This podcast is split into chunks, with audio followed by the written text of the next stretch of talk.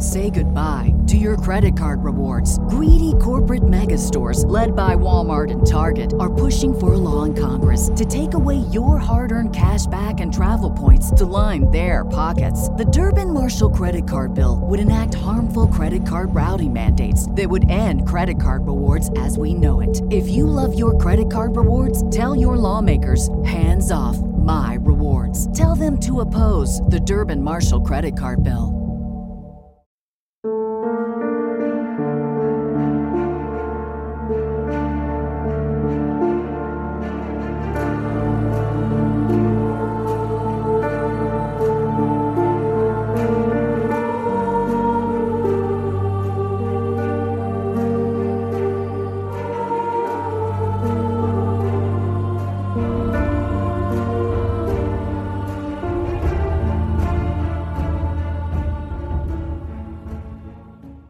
Today, our guest is someone you know. This is the person that is everybody's favorite attorney from the Keepers. Not that there were that many. So I have a feeling you're all thinking about this one. I want to welcome attorney Beverly Wallace to our program. Hi, Beverly. Thank you for coming to, to speak with us. Hi, I'm happy to be here. Thanks for having me. Thank you. And I'm going to start tonight. So, the first thing we'd like to ask you is everybody's been sending us questions, but the one that keeps coming up is how did you even come to be involved in the Doe Roe case? And I just want to remind our listeners that Doe is Jean Wehner and Roe is Teresa Lancaster. So, how did that begin? I came to be involved in that I got a job working for a man named Phil Dantes. And Phil was lead counsel in this case. I believe he knew Jean's brother. And after she had been represented by Steve Tully unsatisfactorily to her, I think her brother reached out and contacted Phil. I went, I was working for Phil at the time. And at the time, he was using a retired police detective to interview potential victims and witnesses and I don't recall the reason, but I went and re interviewed someone. And what we learned was that women were more comfortable, I think, talking to another woman than they were a retired male detective. So I just started re interviewing witnesses and victims and chasing down leads. And that was how I initially got involved. It just seemed to be more productive than what they were obtaining working with the detective. Are you able? Are you uh, allowed to say who that was? oh, I, sure. His name was Richard Bussey, and he shared space in the office with Mr. Dantes, and he had initially done, I think, some of the interviewing. Was Jimmy Maggio part of your team at the time? He was. Phil brought when it came time to file suit. He brought Jim Maggio in, and the three of us we used to call it our Wednesday prayer meeting, would get together every Wednesday to touch base and compare notes and see what we thought needed to be done in the coming week. And then once we filed suit, it became even more important to coordinate efforts so we weren't duplicating what the others were doing. And we just divided up tasks we had the assistance of the two Baltimore Sun reporters who were doing some of our legwork. Those, and what I learned was that investigative reporters are relentless. And when I ran up against a brick wall, I turned around. They just got out a ladder and went over it. So we just got together every Wednesday for our prayer meetings. And not that we prayed. I don't want anybody to think we did. We certainly didn't. It was just what we called it coordinated efforts and touch base on what we had accomplished and what we thought we needed to get done? Well, a lot of the listeners are from high schools around the Archdiocese, especially in the area of Keough. And I have to say that I actually knew Jim from high school. And this is funny. He's not going to remember this, but he taught me how to smoke a cigar. So that's my memory of Jim Maggio. And I know that he's well liked in his practice now in Catonsville. So, yeah, I think he's pretty much retired now, but he comes from a big Catholic family. And uh, I think they all went to parochial schools in Catonsville. So everybody knows the Maggio boys. Right. Absolutely. Beverly, are you from Maryland? I am not from Maryland. I moved here with my husband Oh my goodness, when did we? We moved here, I think around 1987 or something. I used to be an operating room nurse and we moved up here and for reasons that aren't important, I decided I needed to go back to school. So I went back to school and I hadn't actually been out of school that long when I landed with Mr. Dantes and started interviewing people for this case. I know for myself from watching The Keepers, you remind me of a really cool aunt that I have. And oh. you seem so kind hearted. So I have to ask, what made you want to become an attorney? I would like to have some really nice reason. I don't have a good reason. I had a good friend and uh, we decided to go back to school and collectively we had six children and we flipped a coin. She went to medical school and I went to law school. And I would like to say I wanted to change the world or save the world, but it was something as simple as I needed a project and school was always something I really enjoyed. So I went to law school. After you graduated from law school, did you start working with your practice then, or was it later on? When I was in law school, I, I started working as a law clerk in the state's attorney's office downtown in the sex offense unit. Sharon May was my supervisor and my mentor, which is why I how I knew her and involved her when we were investigating this case. And then I took the bar, I passed the bar, and I needed a real job and was splitting time between the state's attorney's office and working in private practice and ultimately just for selfish reasons because I had more freedom, I just left the state's attorney's office and went to work with Phil Dantes. You said that Sharon May was your mentor. So did she you think my, highly of her back then? I did think highly of her, and I still think highly of her. I think Sharon was one of the smartest people down there, and She's one of the best trial attorneys I ever trained under. She's very good at what she does. A detective came and knocked on the door, and I said, Is it Renee? And he just gave me that solemn look. It was the worst day ever. The Proof podcast is back with a new case and a new season. 23 years ago, 18 year old Renee Ramos went missing. Her body was later found in an empty Home Depot building on the edge of town. I don't think that they arrested the right people. It's about time somebody's trying to do something. She had a black eye about two weeks before she was murdered. They are involved. They definitely had her body and her backpack. You know people are going to judge you, right? Of course. They're judging me now. They've been judging me damn near my whole life. You can listen now to season two of Proof wherever you get your podcasts and follow along with us as we reinvestigate the murder at the warehouse. I have to ask did you kill Renee? American Criminal is a new true crime podcast from the studio behind American Scandal and American History Tellers. Every week, you'll fall deeper into the riveting stories of the country's most clever, craven, and cruel criminals fraud, theft, murder, and worse. Whatever the case, whoever the criminal, you don't know the whole story until now. The debut season tackles one of the most sensational cases of the 20th century the Menendez murders. In 1989, young Lyle and Eric Menendez brutally shot their own parents. Prosecutors and the press said it was a multi million dollar inheritance that led two greedy rich kids to murder. But the picture perfect facade this Hollywood family built hid troubling abuse. Could these teenagers have been driven to kill? Or was it even in self defense?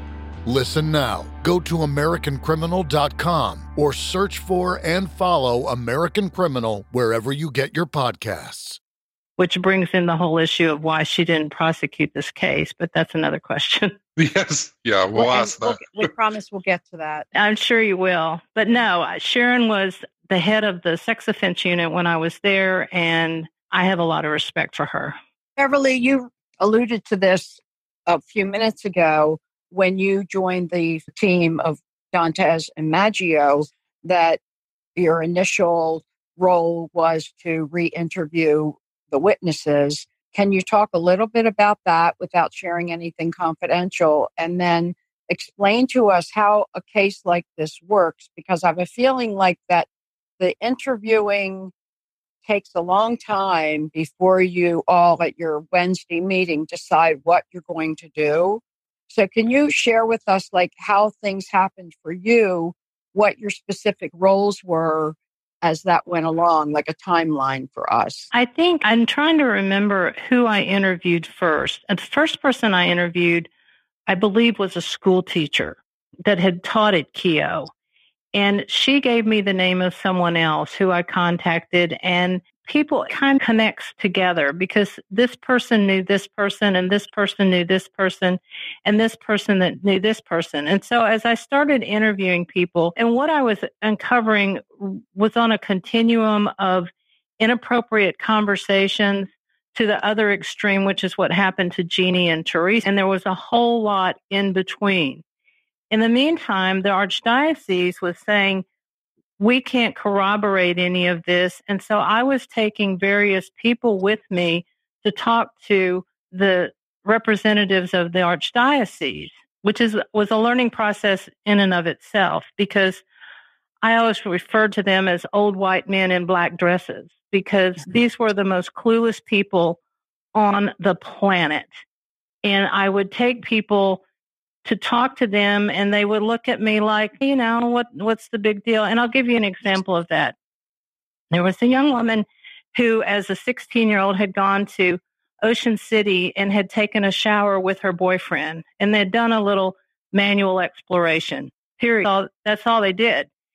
And somehow Maskell got word of this shower that they'd taken and he convinced her that she was likely pregnant and but that he could assist her and check and make sure. So he has her disrobe and essentially does a pelvic exam on her on his desk, at which time he pronounced that she wasn't pregnant. She puts on her clothes and goes back to class.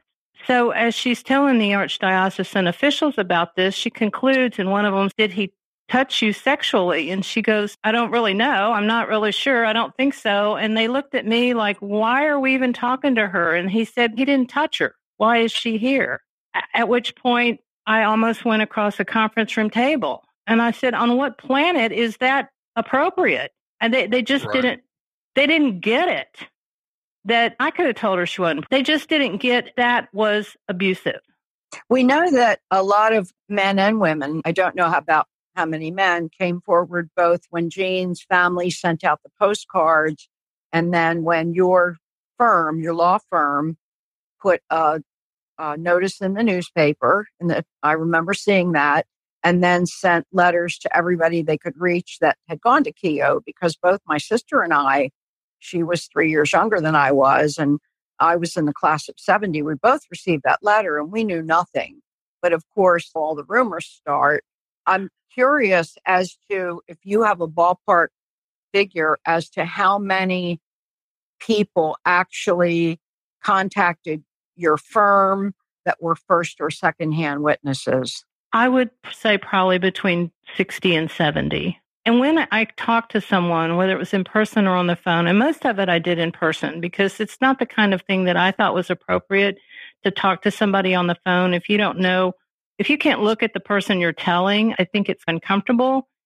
So I generally would hop in the car and go meet with these people. And back then, computers were in their infancy, but I kept a computer file of everybody I talked to and all their contact information and a and detailed notes of what they had told me. And I turned that file over to everybody. I turned it, it was an exhibit in our trial. I turned it over to the prosecutor's office. I turned it over to the detectives for the prosecutor's office. I turned it over to the Baltimore City Police, the Baltimore County Police. I turned it over to opposing counsel. I turned it over to Sharon May. I turned it over to everybody. You know, when the archdiocese comes out and says, we didn't know, we didn't have, we didn't have any of this, that's a bunch of bullshit. I've seen abbrevi- an abbreviated, it's about 15 pages long document that has, it's not, I don't believe it's from a computer. It looks like it's from a typewriter that I received. Actually, Jean provided it for me. Some of the notes that were taken and from some of the people that came that responded to the request for information and it would have either your name or it'll say Phil or Maggio. And I've talked to a lot of those women, and they told me that their parents certainly did address this at the school to Maskell himself. One mom was relentless in trying to get through to the archdiocese way before any of you were involved. And it's just so unfortunate that nobody thought about recording those phone calls on our end or getting something in writing from whoever they spoke to that did indeed say that they did report this. It's very frustrating for everybody. Right. We didn't record anything back then, but I can tell you that all of my notes would have the person's name, phone number, and address. It had all their con. Unless somebody said, I don't want this going any further than this conversation, in which case I always respected that. But most people said, if I can help, I will. And I turned all of that over to everybody. So when, like I said, when they say we didn't have any idea, bullshit. They knew everything that I knew. And I went to the archdiocese probably seven or eight times with various people who said, this happened to me. This is what happened. And they just, like I said, these were clueless old white men in black dresses who just would look at me like, so what? So what is just was very frustrating. So mm-hmm. Beverly, when you actually when this went into a courtroom. We know it never went to trial, but right, it just had a hearing. And can you explain what a hearing is and what your role is during that hearing? Because we, I've read the documentation of all of that, which was available at the archives, and at, Abby took notes and I cried. We're very different, but it was very detailed. And what actually is a hearing and what is your role with the the two women during a hearing like that? I think of a trial as you're trying the factual issues. And what was tried in court was whether or not our case was going to be allowed to go forward because their defense was that the statute of limitations had long since passed and therefore our clients were precluded from bringing the lawsuit. And we were trying to get it. And typically, a statute of limitations will give you X period of time to bring your lawsuit. There's an exception to that called the discovery rule, which says if you can't discover something, your time starts running when you discover it. And the prime example of this is if a surgeon leaves a sponge inside you and you have no clue your statute of limitations doesn't run until you discover that this has happened.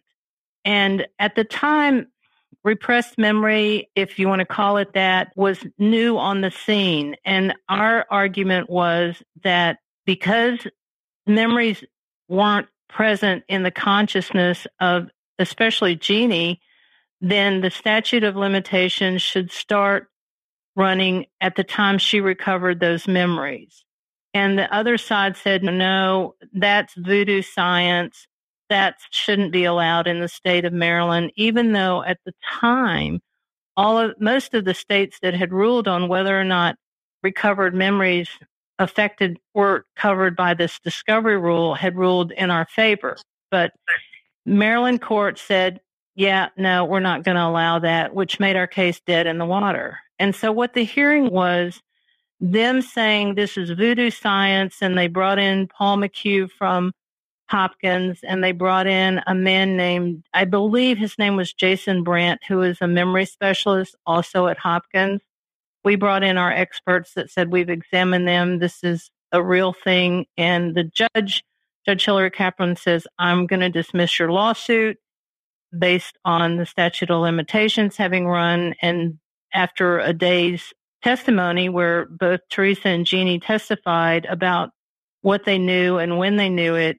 And then we took it down on that legal issue to the Court of Appeals, which is the highest court in Maryland. And they said no. they said in a unanimous decision, no. Who attends the hearing? Like I, I don't think that Jean and Teresa were permitted to even meet each other. Is that correct?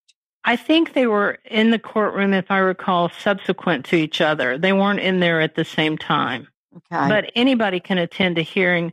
We just, we believed, everybody, including Teresa and Jeannie, believed that if they were allowed to meet and talk, that the opposing counsel would have an argument that they had colluded in order to get their stories on the same level. And so mm-hmm. we were more comfortable being able to say they've never met each other. Now, the attorneys that were the attorneys for the defendants, I know who they are and their names were in the keepers, but have you ever had any opportunity to talk to any of them since all this happened? A lot of them are dead.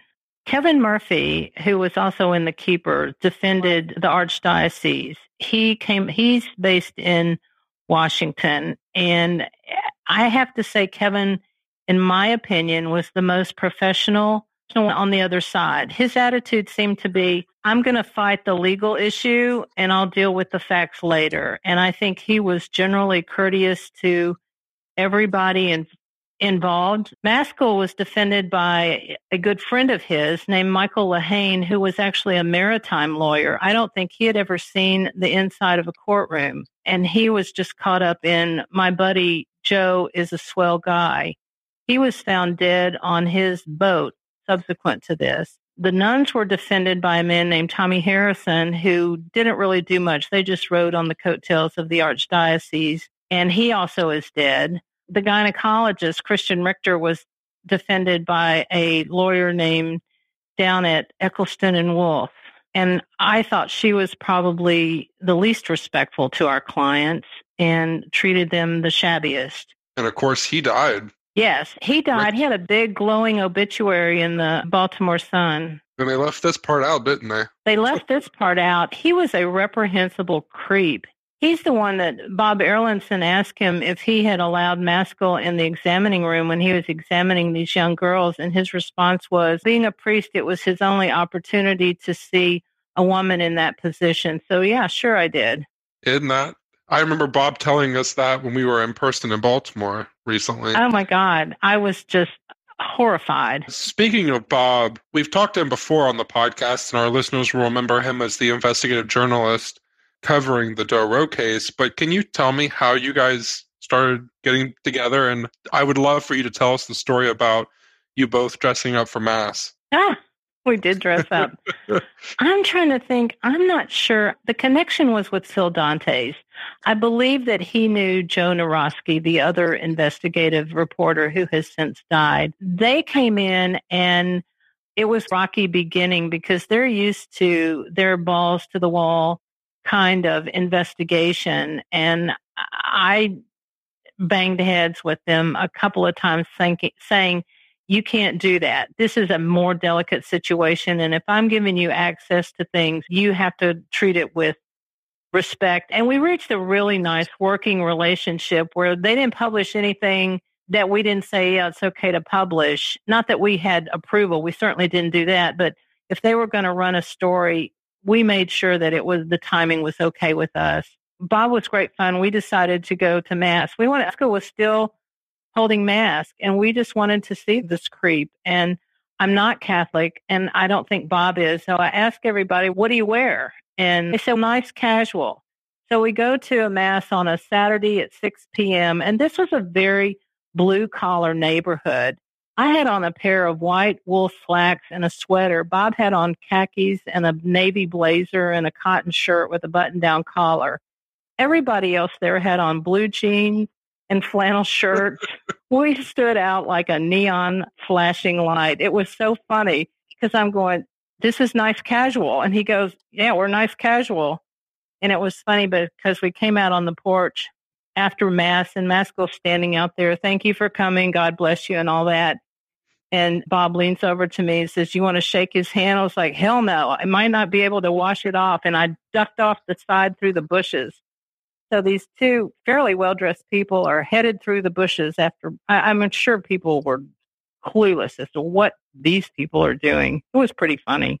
Did he know who you were? No, I don't think so. We never said a word to him personally at Mass. I think Bob had interviewed him, but we never said a word to him personally. We just wanted to see him. I love that story. it was funny. But so forget the nice casual blue jeans and a sweatshirt or a flannel shirt would be perfectly appropriate in this neighborhood. You'll know that for next time, just in case. Yeah, next time. Can't trust my Catholic advisors. Beverly, what is your perspective on how the defendants and their attorney during the Doe Roe case handled that case? I think that I think it was very sad, especially the archdiocese. Maskell, you would expect nothing less. But the archdiocese, I, I'm not a Catholic. I always thought that the archdiocese was like this benevolent organization that tried to guide the spiritual lives of their parishioners. That's a bunch of bull. It's a business. It's a dollars and cents business. And if they had spent half as much time, effort, and money on really addressing the issues with priest abuse, it would have been a whole nother story. And I think that their position and what they essentially tried to do was discredit our clients and make them out to be just to discredit what they were saying, that these are troubled young women who are making up lies and we're embarrassed that we have to deal with this. And I find that extraordinarily sad because I don't understand the whole blind faith that you see in the Catholic Church. I didn't grow up in it, so it, to me, it doesn't make a lot of sense. And you teach your children that if nobody's allowed to touch you, and if somebody does, then you tell an adult, and they'll handle it. And so what you find is not only do they not handle it, they shield and defend and protect the perpetrators.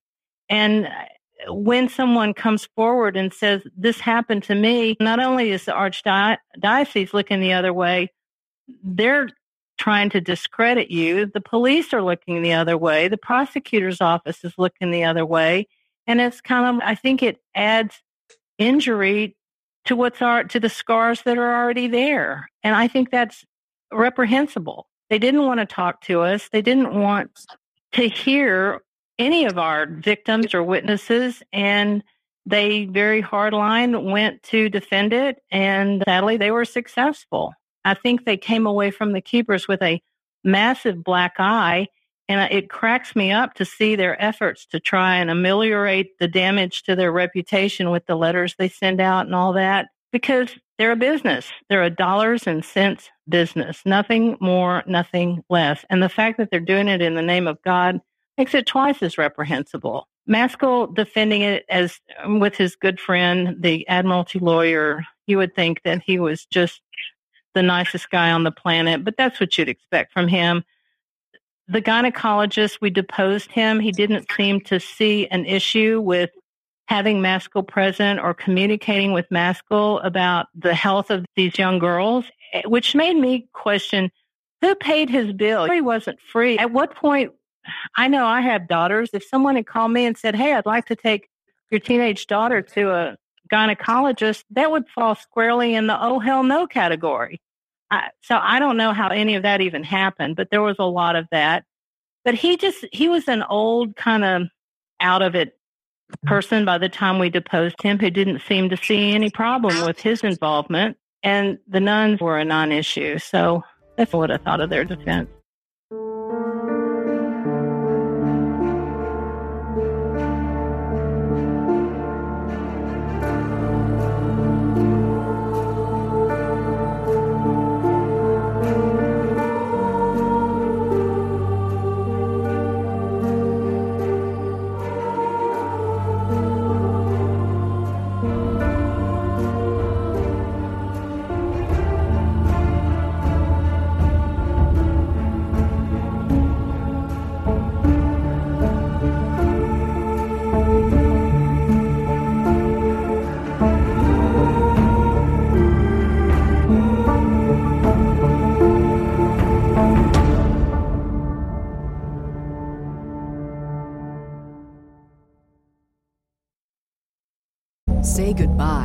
Credit card rewards. Greedy corporate mega stores, led by Walmart and Target, are pushing for a law in Congress to take away your hard earned cash back and travel points to line their pockets. The Durbin Marshall credit card bill would enact harmful credit card routing mandates that would end credit card rewards as we know it. If you love your credit card rewards, tell your lawmakers hands off my rewards. Tell them to oppose the Durbin Marshall credit card bill.